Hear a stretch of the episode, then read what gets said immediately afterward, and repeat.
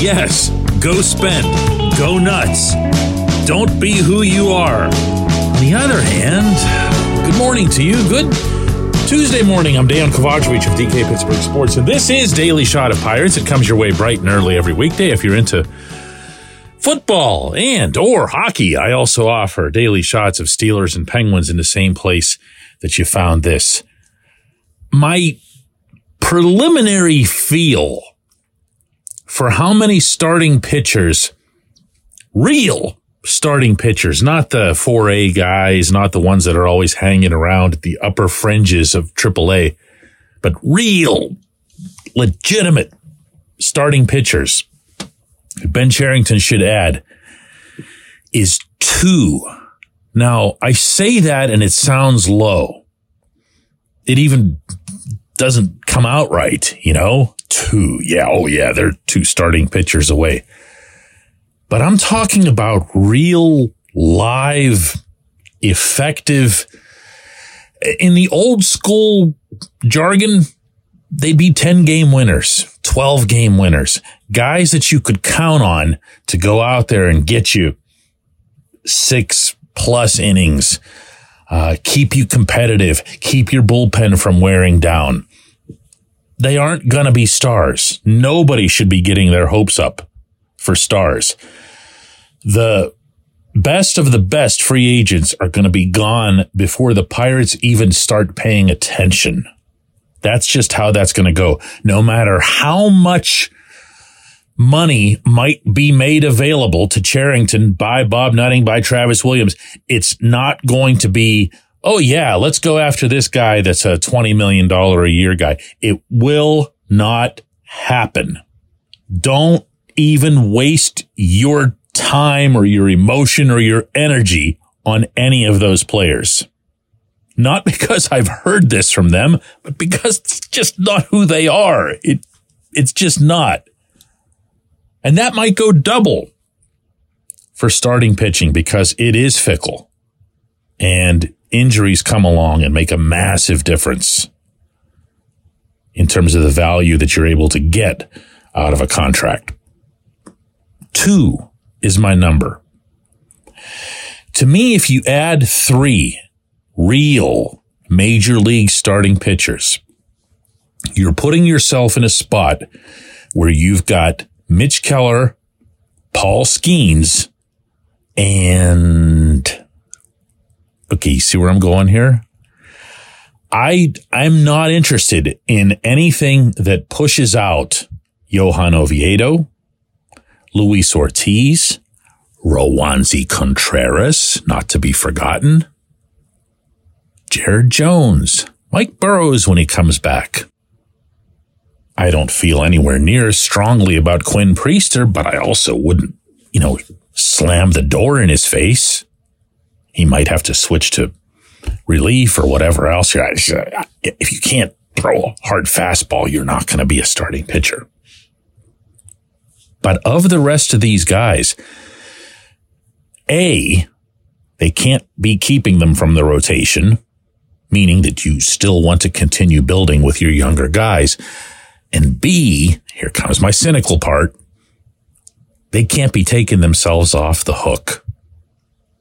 And that, that really for me applies to Roansy.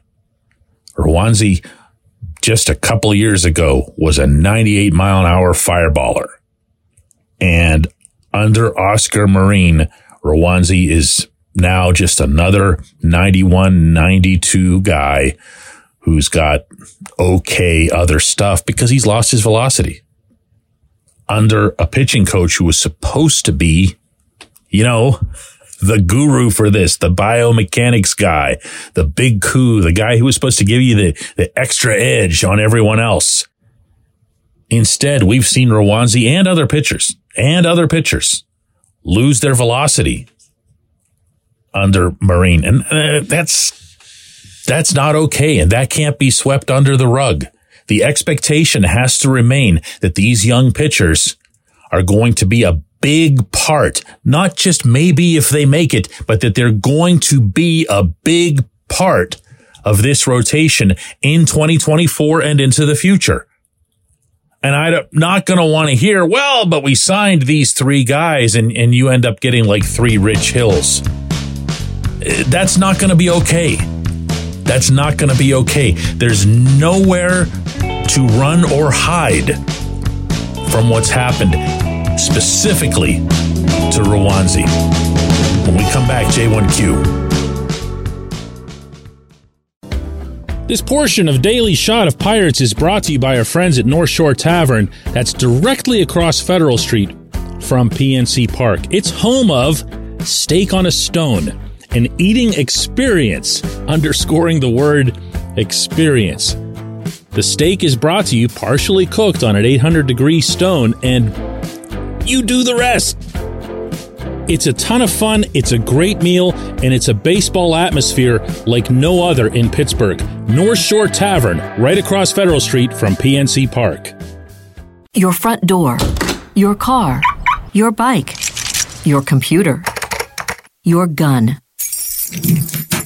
Safety is a habit. Every day you lock and secure your home and everything you want to keep safe. Gun safety and responsible storage are no different and the best way to help prevent accidents, misuse, and theft. If you have a firearm, own it, respect it, and secure it. Visit projectchildsafe.org, brought to you by the National Shooting Sports Foundation and the Bureau of Justice Assistance.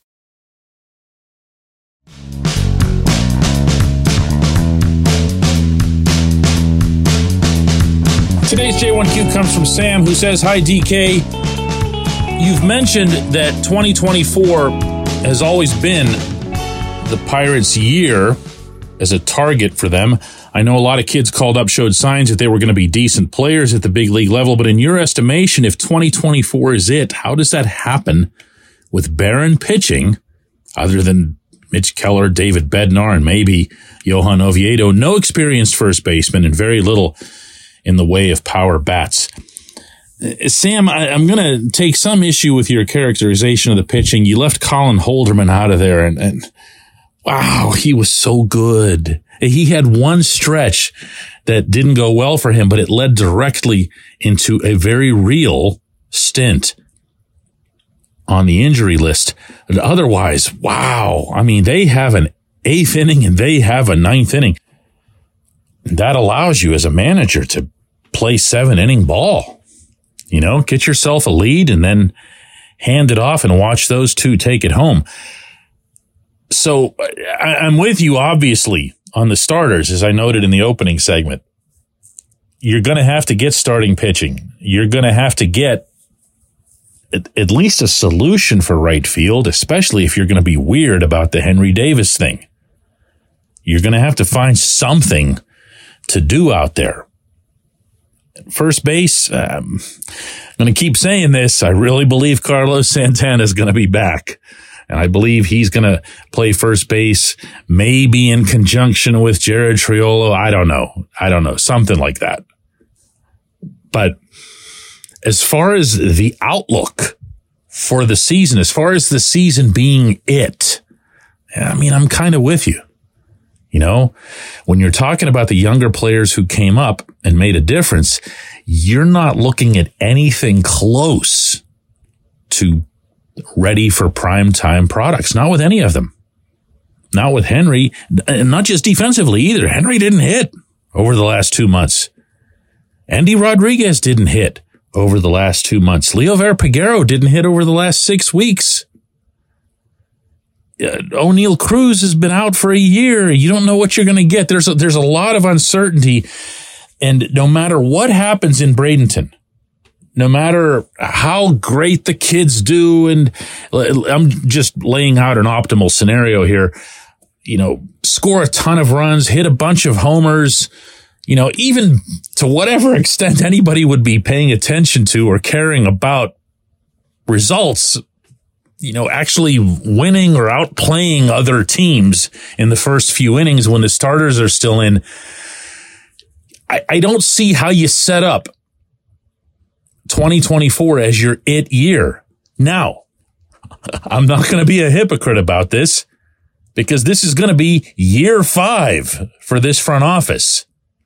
And they have to be way past the waiver wire tryout camp philosophy on roster building. You've got to be competing every game out there to win, not with the talent you have, but with the talent that you acquire for that specific purpose.